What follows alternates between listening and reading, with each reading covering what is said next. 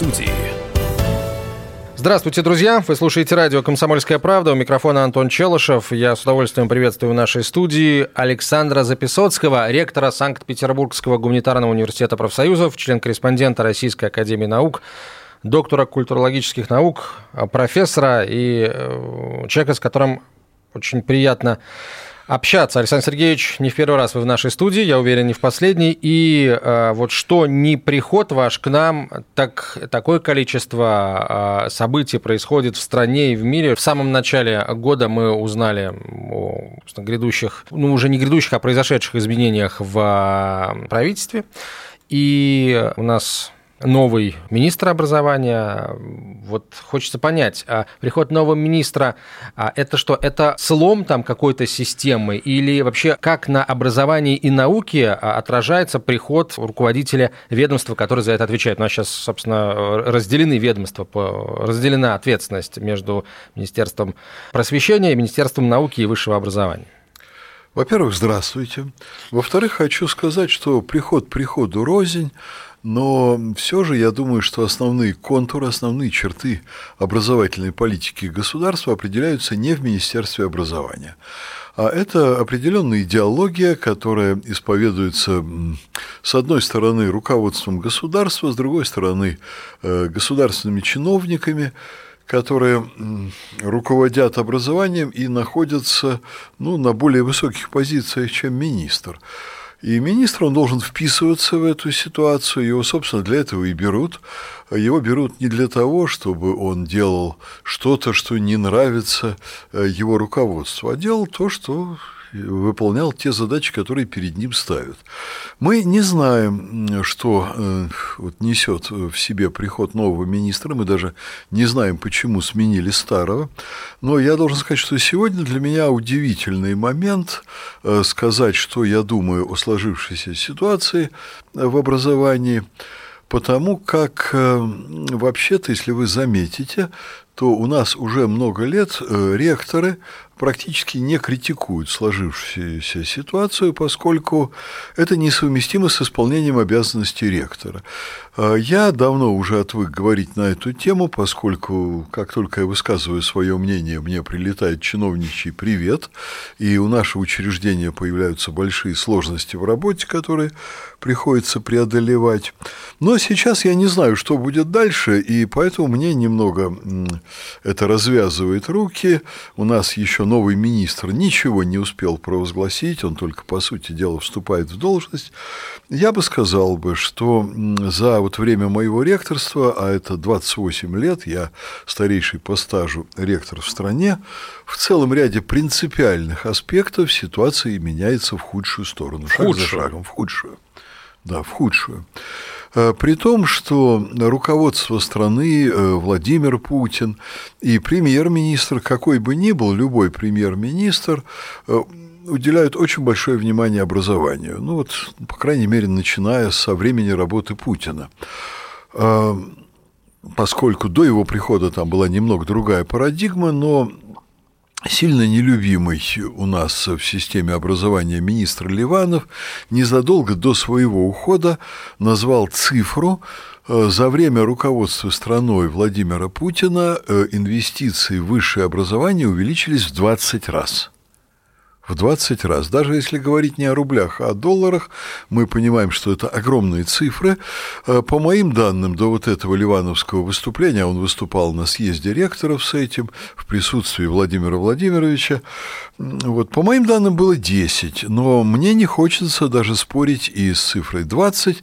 Это огромные инвестиции, они во многом расходовались не на дело, они расходовались на перемены, которые ухудшали ситуацию в высшем образовании, ну и польза, в общем, была. Поднимались людям зарплаты, улучшалось техническое оснащение, иногда бестолково.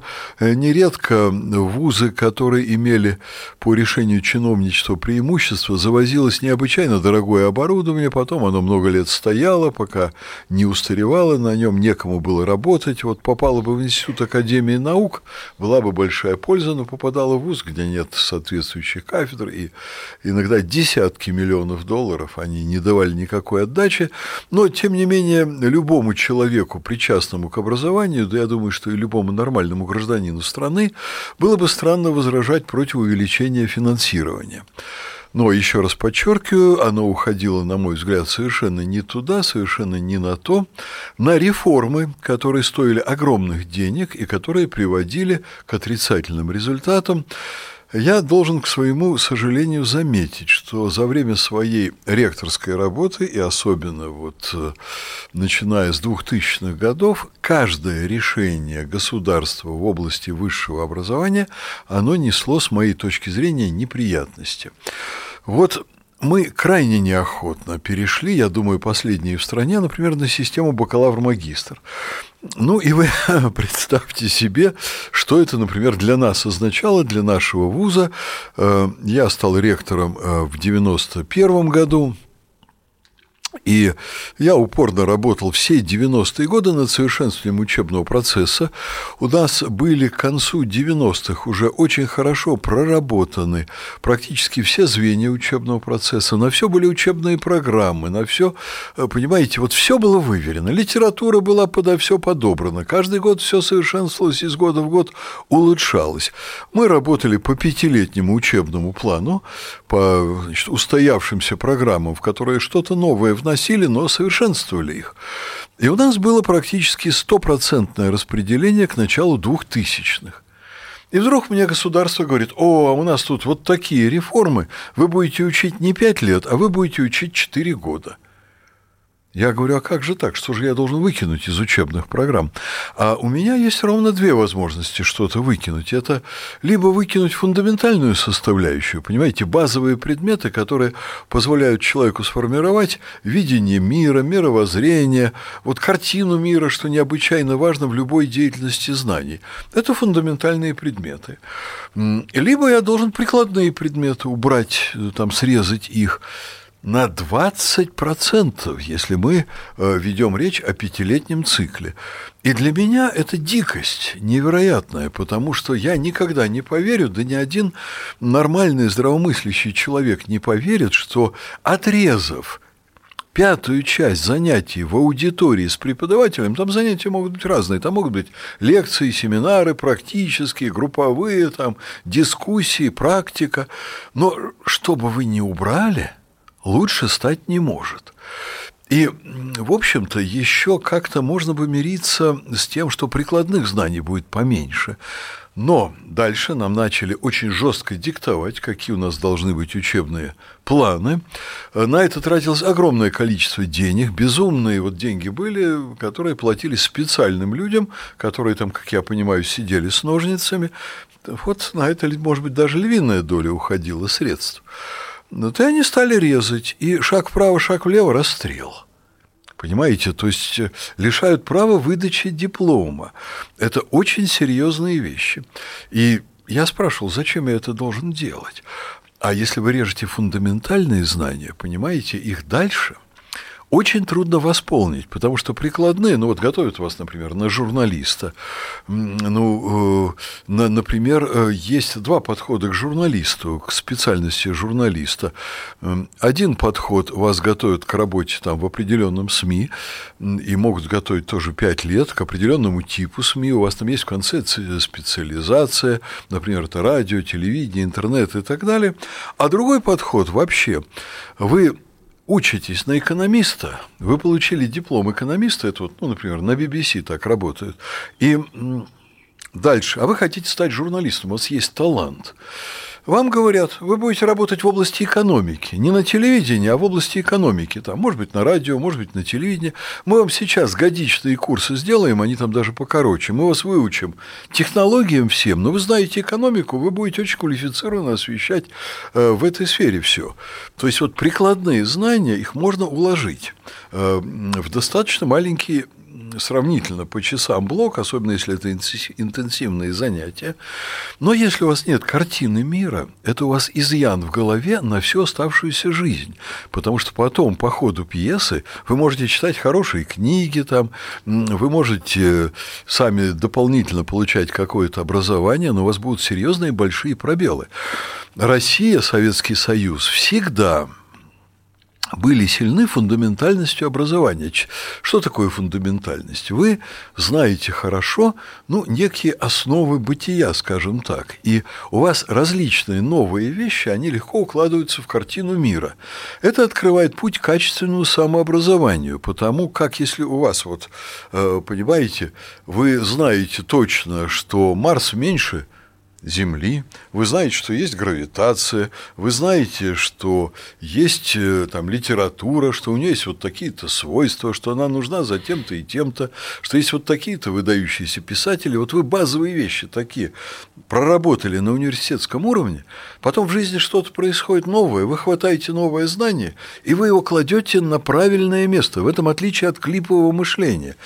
При клиповом мышлении вы можете сколько угодно в голову напихивать, а у вас там все равно каша. Это все не соединяется.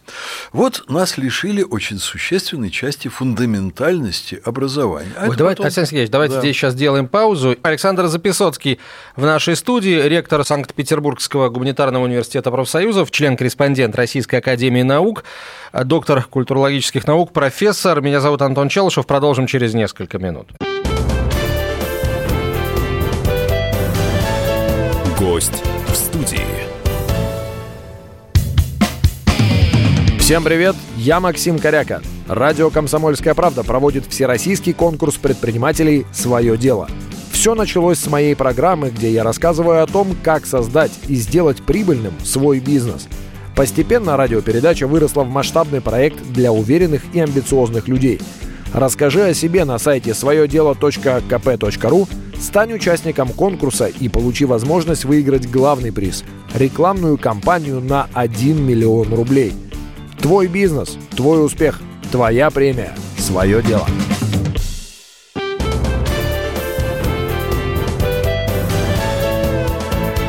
Гость в студии. Мы продолжаем. В нашей студии ректор Санкт-Петербургского гуманитарного университета профсоюзов, член-корреспондент Российской академии наук, доктор культурологических наук Александр Записоцкий. Александр Сергеевич, вот э, учитывая то, что вы сказали в, следующей, в предыдущей части программы, каким тогда э, ну, может быть ваше, если угодно, напутствие да, новому министру науки и высшего образования и его команде, э, учитывая то, что вы сказали, да, что все изменения, которые система образования проходила там за предыдущие 25-29 лет, а, за вот время вашего ректорства в университете, а, все они приводили Ухудшали. к изменениям к худшему. Да. Я можно еще очень коротко назову да, конечно. какие-то изменения. Вот посмотрите, что получилось. А бакалавр – это ухудшенный специалист. Это 4 года вместо 5. Магистр – это ухудшенная аспирантура, которая э, приводит к значительно худшим результатам. Фактически аспирантура ликвидирована, то есть страна и будет испытывать в ближайшие десятилетия большие проблемы с подготовкой научных кадров. Э, аспирантура превращена в то, что аспиранты на сегодня не понимают. Это некая третья форма образования. Вместо там научных исследований и так далее, но это отдельный э, большой разговор. То, что значит, система ЕГЭ, она совершенно э, никуда не годится и несет в себе огромное количество отрицательных последствий, а положительные они там есть, но их можно было добиться намного проще, не за счет вот тех огромных потерь. Значит, всем это видно. Есть вещи, которые менее видны но они очень серьезные. Например, чиновники лишили университеты академической свободы. Воцарился такой диктат чиновничества, которого никогда не было в советское время. Огромная бюрократизация процесса работы высшей школы. Точно так же, как и в средней школе э, профессура Профессура даже занимается бюрократией вместо науки и образовательного процесса. Потеря академической свободы и то, что люди тратят время на ненужные вещи, это огромная беда. И так далее, и так далее. Вот колоссальное количество отрицательных моментов. Но, может быть, одно из самых серьезных – за постсоветское время исчезло воспитание из системы высшего образования. От него так тихо отказались, потому что не могли придумать цели и задачи воспитания. Так же, как не могут придумать национальную идею, так же и цели воспитания не могли придумать. Но без воспитания не бывает образования, бывает только обучение. Провалы в воспитании, которые мы сейчас видим повсеместно, они приводят к резкому падению качества овладения знаниями, овладения специальностями, умениями, навыками и так далее, и так далее. Поэтому, что бы я пожелал новому министру? Твердо, без лихорадочной спешки, без, потому что спешка вообще она для высшего образования не годится, как и для школьного образования. Образование – это вообще консервативная сфера, которая не терпит перемен резких перемен. Но я бы постепенно восстанавливал те преимущества, которые были в советское время. Дело в том, что огромное количество преимуществ советского образования, они не связаны напрямую с коммунистической идеологией. А я замечу только, что коммунистическая идеология, она была своеобразным продолжением христианской идеологии и даже любой классической религии. А, и я бы восстанавливал бы то, здравое, что было в советское время, но, э, конечно, сейчас уже возврат, он невозможен. Мы все равно должны идти вперед, поэтому здесь должен добавляться целый ряд компонентов, связанных с рыночной системой, я бы сказал бы, что в первую очередь требовательность к студентам. Вот академическая свобода – это не то, что студент может ходить на занятия или не ходить. Академическая свобода, она проявляется в том, что студент, по крайней мере, в полноценной системе высшего образования, нормальный студент, он имеет право на свое мнение – если оно обосновано, на выбор своей личной точки зрения, на сравнение каких-то интерпретаций различных, там, я не знаю, в истории, в медицине, там, в профессии своей, где угодно. Но у него должны формироваться навыки самостоятельного мышления, способности решать интеллектуальные задачи. Вот это свобода, а не ходить на занятия или не ходить. Вот. Работа не должна во время учебы заменять учебу, ее подменять. Эм, должна быть, э, конечно, восстановлена воспитательная система, но необходимо формулировать конкретные задачи перед учебными заведениями. Это задача не просто вот, как вдруг нам говорят, а давайте вы будете патриота воспитывать. А почему патриот? А потому что мы начальники в этой стране, значит, люди должны защищать Родину, люди должны сопротивляться Западу. Да нет, должна быть система воспитания, которая основана на ценностях, на ценностях, которые формируются правильным образом в душе студента. Надо любить Родину, конечно. А где, простите, эстетическое воспитание? А где воспитание уважения к труду, уважения к родителям, уважения к своей истории, любовь к языку, любовь к своей малой родине, не только к большой? А где физическое воспитание? Ведь я вам скажу, мы молчим, но у меня потрясающее потрясающие, ужасные, шокирующие данные по физическому здоровью студентов. Вы знаете, и мне горько об этом говорить радиослушателям, но мы получаем сейчас поколение в вузах детей-мутантов. Детей, которые имеют, видимо, мутировавшие в последнее поколение Э, мутирующие организмы, в общем-то, непригодные к жизни. И вот мое поколение, оно, понимаете, до сих пор занимается спортом и так далее. А сейчас что происходит с детьми? Вот у меня два отличника бегут на занятия, а торопятся, они ценят знания, ценят занятия, только в разной аудитории бегут. Вот звонок звенит, они выбегают из-за одного и того же угла навстречу друг другу, заканчивается двумя сотрясениями мозга – Понимаете, они сталкиваются лоб в лоб. Лоб в лоб. И они руки не могут подставить, когда они сталкиваются. Они уклониться не могут. Вот они разбежаться кое-как разбежались, а дальше два сотрясения мозга. Человек идет по коридору, размахивая руками, он задевает за стену, у него перелом кисти – в четырех местах, потому что он не умеет ходить.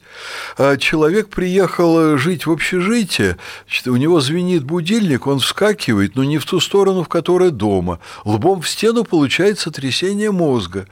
Я, вы знаете, по каждому такому случаю расследование провожу, свидетелей там ищу. Я обнаруживаю удивительные вещи. Вот студент пошел открывать дверь, там к нему пришли кто-то в гости. Он одной рукой открывает дверь, значит, другая у него не пойми где, и когда он ее закрывает, он умудряется там правой рукой закрывая, левую вставить между дверью и косяком, и тоже ломает кисть. Мурашки бегут. Элементарно, дети не владеют своим телом. Мы сейчас заменяем очень многие занятия по физвоспитанию хождением с палками – Понимаете? Потому что дети, например, не могут играть в волейбол. У меня на весь вуз то, чего 10-15 лет назад не было, э, примерно 15 сотрясений мозга, когда мяч попадает в голову. То есть он попадает в голову значительно чаще. Конечно, не от каждого попадания в голову сотрясение мозга. Но Понимаете, это же все у нас есть и на видеокамерах. Человек стоит на изготовку, в правильной позе, он готовится принять мяч, мяч летит ему навстречу, он выставляет руки и получает мячом в лоб – это же вроде защитный рефлекс. Ты выставил руки, ты должен себя защитить. А у него с руками так не получается. Вот для моего поколения это все звучало бы анекдотом. Ну вот. Но вы понимаете, я как ректор, я ощущаю стихийное бедствие. Потому как, как они будут 35 лет жить, как они будут 40 лет жить, как они будут воспитывать своих детей. У меня впечатление, что 95% детей, которые, они, я уж не говорю про армию, они негодны, они негодны к жизни по состоянию организма. Где физическое воспитание в стране? Да, руководство много говорит, выделяют деньги, строят стадионы, но воспитание не может быть отдельно, вот так, что патриотическое, там, физическое или там эстетическое, это должен быть единый комплекс. А где идеалы? Потому что это вопрос очень серьезный. В педагогике без идеалов ничего не Александр бывает. Сергеевич, вот люди, которые занимаются обучением детей в школах, школьным образованием и воспитанием в школах, тоже, в общем, бьют тревогу, рвут волосы на голове, потому что в школах э, это, эта составляющая тоже э, вымыта была, и все уповают на школьных психологов, но школьные психологи, они далеко не всегда, во-первых, далеко не везде есть, во-вторых, далеко не всегда надлежащего качества профессионалы, а в-третьих, они берутся за дело уже тогда, когда что-то случилось. Ну и опять же, они никогда не, не, не будут воспитывать детей. Как э, эту систему восстанавливать? Ведь это же колоссальная работа. Это колоссальная работа, потому что уходят старые кадры – вот еще лет 20 назад мне глава комитета по образованию Петербурга говорила, вы знаете, Александр Сергеевич, у нас есть такая проблема, у нас работают учителя, которые выпущены были в 90-е годы педагогическим институтом 2-3 года назад, э, люди, которые значит, при Горбачеве были выпущены, при Брежневе, но у нас есть еще в школе люди, которые при Сталине выпущены. Это, кстати, были самые лучшие учителя, лучше всего подготовленные. Э, к педагогической работе. Сейчас уже вот все те поколения, они вымываются, и остаются учителя, которые в смутное время подготовлены, как теперь говорят, я к этому полностью присоединяюсь, не всем это нравится, но я присоединяюсь, лихие 90-е. Это люди, которые, они могут любить детей, но они профессионально подготовлены неизмеримо хуже, чем учителя советского времени. Их э, также в вузах заставляют заниматься не не тем, чем надо, и прочее, и прочее. Те же проблемы все. Но начинать надо с идеологии. Вот давайте здесь паузу а, очередную а, возьмем на короткую рекламу и выпуск новостей. Продолжим через несколько минут. В нашей студии ректор Санкт-Петербургского гуманитарного университета профсоюзов, член-корреспондент Российской академии наук, доктор культурологических наук Александр Записоцкий. Гость в студии. Всем привет, меня зовут Мария Баченина, и я автор подкаста «Здоровый разговор». Подписывайтесь на мои подкасты на всех популярных платформах, ставьте лайки и присылайте свои темы, интересные вам, на почту подкаст собачка phkp.ru.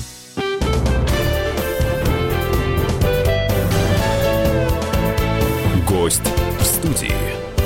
Александр Сергеевич Записоцкий в нашей студии, ректор Санкт-Петербургского гуманитарного университета профсоюзов, член-корреспондент Российской академии наук, доктор культурологических наук. Александр Сергеевич, вот а, давайте еще раз с того момента, когда вы перешли к, к тому, что нужно сделать для того, чтобы воспитательную составляющую в а, образовательный процесс вернуть в полном объеме. Э, должна быть идеология. Вот у нас неправильно читают известную 13-ю статью Конституции, где написано, что не должно быть государственной идеологии, единой для всех. Вот. А ее читают неправильно. Это не означает, что идеологии не должно быть в обществе вообще.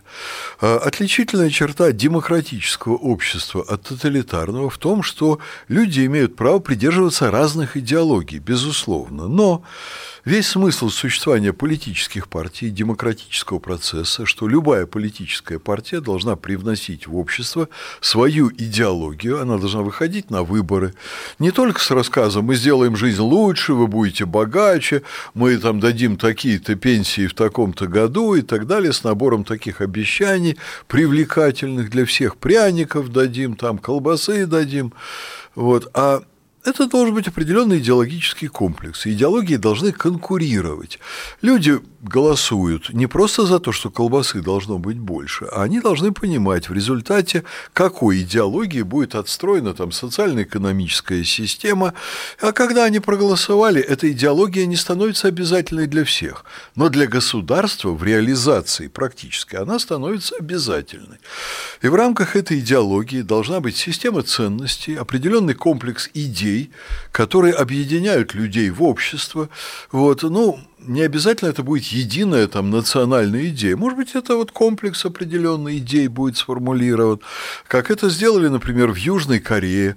В Южной Корее ведь там, понимаете, они прошли то, что у нас затянулось почти на 30 лет. Они сначала считали, когда у них вот э, государство обрело необходимую там самостоятельность в послевоенный период, Э, после Великой Отечественной для нас войны. Это мировая была война. Значит, они э, решили, они будут копировать западный опыт. И они начали его копировать, у них была диктатура, они копировали, копировали, ничего не получается. Американский опыт они копировали. А он очень плохо ложится на национально-культурную тематику, проблематику. Тогда они решили, что они будут э, брать из мирового опыта только то, что подходит к их национально-культурным традициям. С национально-культурными традициями у них были проблемы намного большие, чем у нас. У нас мы знаем, какие традиции, и мы можем их осмыслить и сказать, что мы хотим взять с собой будущее, что мы не хотим. Но они находились почти всю свою историю либо под Японией, либо под Китаем. Но они сели в какой-то момент и сказали, а кто мы такие, корейцы? А мы трудолюбивые, они ввели звание Герой труда, между прочим, как было в Советском Союзе, там был Герой социалистического труда, корейцы ввели при диктатуре Герой труда, мы честные, мы не воруем, у нас э, человек должен работать и стараться на благо семьи, на благо общества, это все наши ценности, это же все несложно, понимаете, простые, понятные каждому вещи. Дальше, там каждый имеет право на свою религию, мы корейцы, мы очень терпимо относимся ко всем религиям, признаем, ну, традиционно, признаем их прав. И они вот так сформулировали определенный набор. И они стали друг другу вот это все рассказывать. И они сформировали образ корейца, который сотворил в условиях диктатуры экономическое чудо – что они просто стали очень хорошо работать. А человек, который там уличен в коррупции, там, вы знаете, это основной контингент самоубийств, потому что это настолько позорно, это настолько стыдно, что человек там забирается на высокий объект и бросается вниз, вот, он понимает, что ему, в общем, дальше как-то стыдно жить, его никто там не гонит убивать себя. Вот это такое общество, отсюда экономическое чудо. Я не за то, чтобы у нас все коррупционеры прыгали, у нас тогда, наверное, там процентов на 15-20 населения уменьшится. Но где наша идеология? Мы должны предложить молодежи идеалы сегодняшнего времени, истории, прошлого, но обязательно там должны быть и сегодняшние люди. А что там, олигархи и проститутки, которые там наводнили наши телеэкраны и которых нам рекламируют, какие они богатые, вот мы не будем даже имена называть, вот тех людей, которых предлагают сейчас молодежи в качестве идеалов. Молодежь хочет жить честно, зарабатывать честно, но хочет иметь достойные идеалы. Их надо дать, и это тоже задача Министерства образования поставить такие задачи, проработать, поставить задачи перед учеными. Между прочим, у нас сегодня страна, которая живет по принципам антинаучным. Вот никто не заметил между делом, но после краха Советского Союза и падения коммунистической партии и советской власти был выброшен на свалку истории вопрос о научном, понимаете, э, о научной организации там, управления обществом, деятельности деятельности в различных сферах общества. Вот само понятие научности как фундамента развития, оно испарилось. У нас теперь на все только воля начальства. А ученые хорошие – это те ученые, которые обосновывают то, что хочет начальство. Пишут планы, пишут прожекты, пишут тома, как делать реформы. Потом реформы проваливаются. Ученые говорят, а мы начальство, мы теперь хотим вот, вот это. И они там заново получают деньги за новые прожекты и так далее, и по этому кругу страна очень много ходит.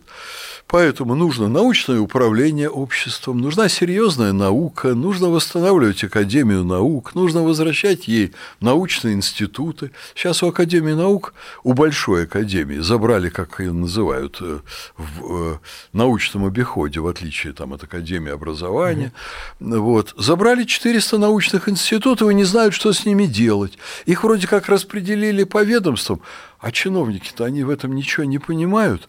Ну иди к чиновник, объясни ученому, что ему надо делать дальше в плане исследования там, свойств титана или бериллия. Ну вот. А Академия образования российская, где, кстати, очень много толковых людей, превратилась во что-то вроде метод кабинета при Минобре – вот. Им ставят задачи, ты должен выдать вот такой-то результат. Но это даже Сталину не снилось, понимаете, в, тоталитарной системе. У нас э, чиновники очень не любят, когда ученые умнее их. Когда ученые генерируют какие-то идеи, чиновники хотят, чтобы ученые обрабатывали их идеи, их реализовывали. А их идеи, они зачастую не имеют никакой перспективы на реализацию, вот как с образованием. Понимаете, они же заплатили там ученым за очень многое. И выбежало колоссальное количество экспертов, которые нам серьезно говорили с телеэкранов, в газетах писали. Болонский процесс – это так хорошо, ЕГЭ – это так хорошо. Ну, это было за хорошие деньги, потому что ни один вменяемый ученый вот этого говорить не будет. Вот. На меня набрасывались, понимаете, коллеги вот, с хрипотой, что вот я там значит, ретроград, я же вот все то, что я сегодня говорю, я 25 лет говорю примерно, вот как я после того, как я был назначен ректором, мне потребовалось, ну, там еще в образовании поразбираться. Я не сразу стал разбираться, я большую работу провел по этой части. Я желаю министру образования вернуть научный подход в, на, э, в руководство наукой и образованием. Ну и страной желательно в целом тоже. Ну, да? страной это уже дело других людей. Вот. Ну, тоже бы неплохо. Александр Сергеевич, вот вопрос короткий, мы немножко от этой темы ушли, но тем не менее, вот по поводу э, э, академической свободы применительно к студентам. А, не знаю, может быть, мне послышалось, может быть, это уже моя, моя собственная фантазия, но э, есть ли смысл вот в каком решении сделать и студента самого, который, естественно, только того, который обучается за государство, государственные деньги, сделать и его ответственным за собственное образование, потому что речь идет ведь о подготовке кадров для там, отрасли страны. Там, Вы как, знаете, как бы что и человек, который обучается за собственные деньги, он должен быть ответственным. Но перед самим собой ответственным. Нет, нет, нет, это совершенно неправильно. Дело в том, что у нас восторжествовала из-за чиновников, а, ими навязана совершенно дикая антинаучная концепция образования как обслуживания. Понимаете, что э, передача знаний может быть обслуживанием. Вот вы ходите в лекторий, купили билеты, пришли, посидели, вам там что-то рассказали. Вот это может быть обслуживанием. Но когда вы получаете диплом, процесс подготовки к получению диплома, он имеют какую-то часть обслуживания в себе. Ну, я тоже обслуживаю студента, когда он приходит в столовую, понимаете, я и должен его хорошо накормить, я должен его принять в здании, где лампочки вкручены и свет, где в библиотеке там книги, которые он может взять. Обслуживание в какой-то степени, это я должен нанять хорошего преподавателя и так далее. Но вообще-то это процесс совместной деятельности педагога, а шире педагогического коллектива и студента. Вот в этом процессе совместной, это не обслуживание, совместная деятельность – это другой тип человеческой деятельности, другой тип взаимодействия. В этом очень сложный вот и серьезный философский аппарат. У них должны быть общие цели, понимаете, у студента и у педагога, и у педагогического коллектива. Человек к окончанию процесса образования для получения государственного диплома должен себя сформировать определенным образом, потому что выдача государственного диплома – это свидетельство не того, что он лекции прослушал, а свидетельство того, что он обрел, как раньше говорили, знания, умения, навыки, а сейчас нам говорят компетенции, там, но как ни назови, суть одна и та же. Он должен быть способен решать серьезные профессиональные задачи, и он это делает не просто для своего удовольствия, а он получает от государства право участвовать в определенной профессиональной деятельности. А продолжим после короткой рекламы. Оставайтесь с нами, друзья. Гость в студии. Всем привет! Меня зовут Александр Тагиров, и я автор подкаста «Инспектор гаджетов». Все самое интересное из мира технологий, мобильных устройств и всевозможных умных приблуд, которые неоспоримо приближают наше будущее. Ищите мои подкасты на всех популярных платформах, подписывайтесь, ставьте лайки и оставляйте комментарии. А если у вас есть для меня интересные темы или вопросы, пишите на подкаст собака phkp.ru. Всем хай-тек пока и да пребудут с вами технологии.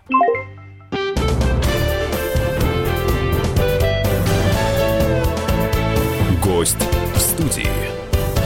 В нашей студии ректор Санкт-Петербургского гуманитарного университета профсоюзов, член-корреспондент Российской академии наук, доктор культурологических наук Александр Записоцкий. Александр Сергеевич, вот а сейчас есть понимание у нынешнего поколения студентов о том, что они не объекты, они, собственно, тоже субъекты этой деятельности по рождению нового специалиста? Вы знаете, люди очень разные. Есть люди, и я с этим сталкивался, особенно в 90-е годы, они приходили в ВУЗ и говорили, так, профессор, вот у меня есть ручка, и у меня есть тетрадка, вы мне расскажите, как мне сделать бабки. То есть дайте мне технологию, как мне заработать. И они вот так понимали овладение специальностью, мы с ними начинали работать, мы им объясняли, что такое образование, мы все вот эти вещи им рассказывали. Кто-то понимает лучше, кто-то понимает хуже.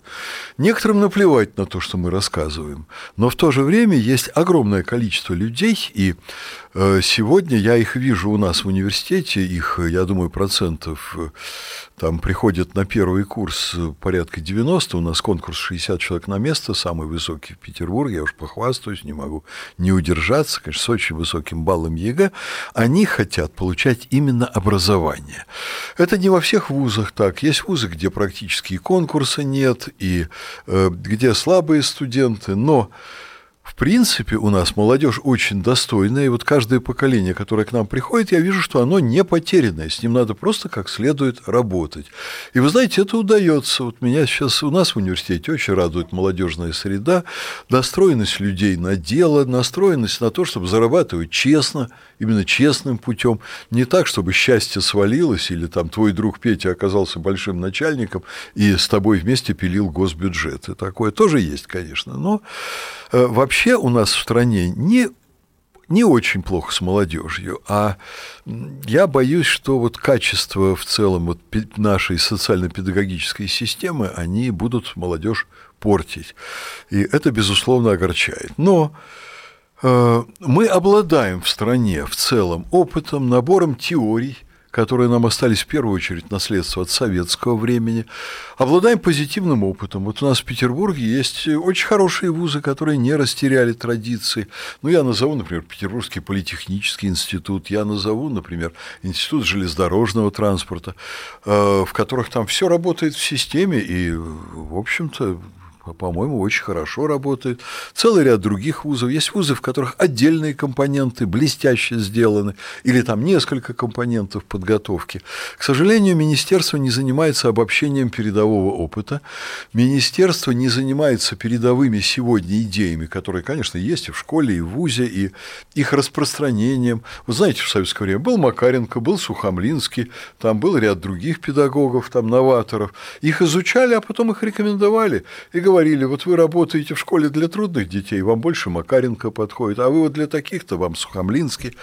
Короче говоря, надо просто работать, восстанавливая вот все то хорошее, что у нас было и что мы стали терять, и, к сожалению, теряем. А дети, они в этой ситуации не подведут.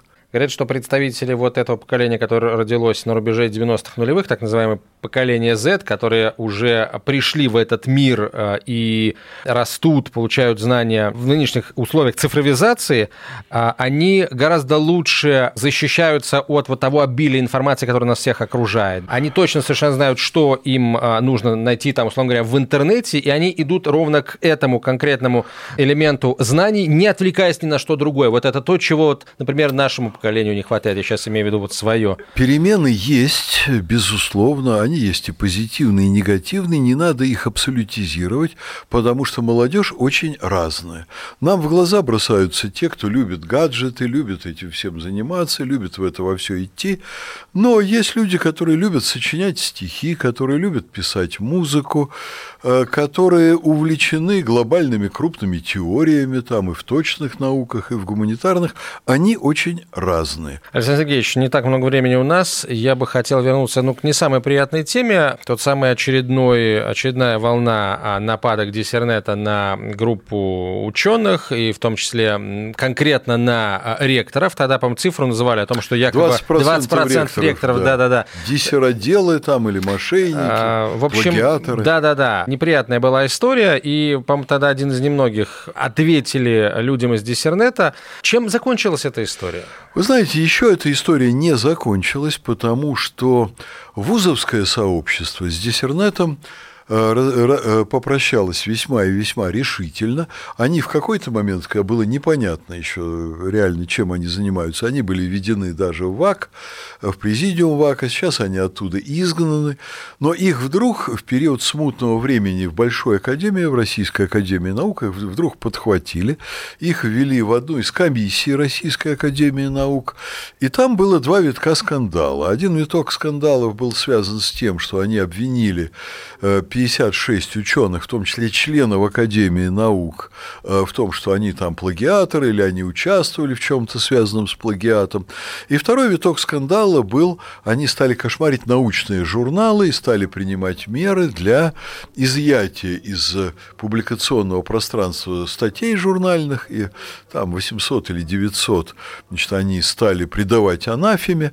Все это, конечно, антинаучная история, и что касается плагиата, они в этом не то чтобы не разбираются, и в том, что касается статей, они в этом не хотят разбираться, они преследуют абсолютно ненаучные цели, Э, здесь много чего переплетается, это настоящее шарлатанство. Они хотят сами стать знаменитыми. Э, их э, основательно подозревают сейчас в научном сообществе, что они наживаются, получая зарубежные гранты, проводя вот эту деятельность. Они несут, понимаете, конфликтность, раздоры в науке, они занимаются шельмованием приличных людей. Ничего научного в их методиках работы нет, я не вижу ничего порядочного порядочного, они просто занимаются шельмованием чаще всего приличных, порядочных людей, создавая обстановку скандала. При этом они сами сейчас уличены, вот практически каждый, вот, кто был введен в комиссию по фальсификации науки Российской Академии Наук, они сами уличены в различных многочисленных нарушениях. Один оказался диссеродел, он там руководил Советом по защите и нарушал нормы, э, проводил так называемые дружеские защиты. Другой, э, оказывается, имел диссертацию, защищенную с нарушениями грубейшими всех нормативов, докторская диссертация, в основе которой не было ни одной собственной книги автора. Э, значит, третий допускал так называемые множественные публикации. На самом деле в этом нет ничего плохого при определенных обстоятельствах. Но когда ты предъявляешь требования к другим их шельмуешь за множественные публикации, это неприлично. И сейчас, в общем, ну, судя по всему, Академия наук от них избавится. За них всерьез взялись другие ученые, которые так отворачивались от этого, знаете, как от нечистот каких-то. Но теперь понятно, что диссернет – это угроза науке. Но я думаю, практически можно считать, что в научном мире с этим покончено, хотя они барахтаются и борются за влияние. Александр Сергеевич, спасибо вам большое. Александр Записоцкий, ректор Санкт-Петербургского гуманитарного университета профсоюзов, член-корреспондент Российской академии наук, доктор культурологических наук, э, профессор, был гостем нашей студии. Приходите еще. Спасибо. Гость студии.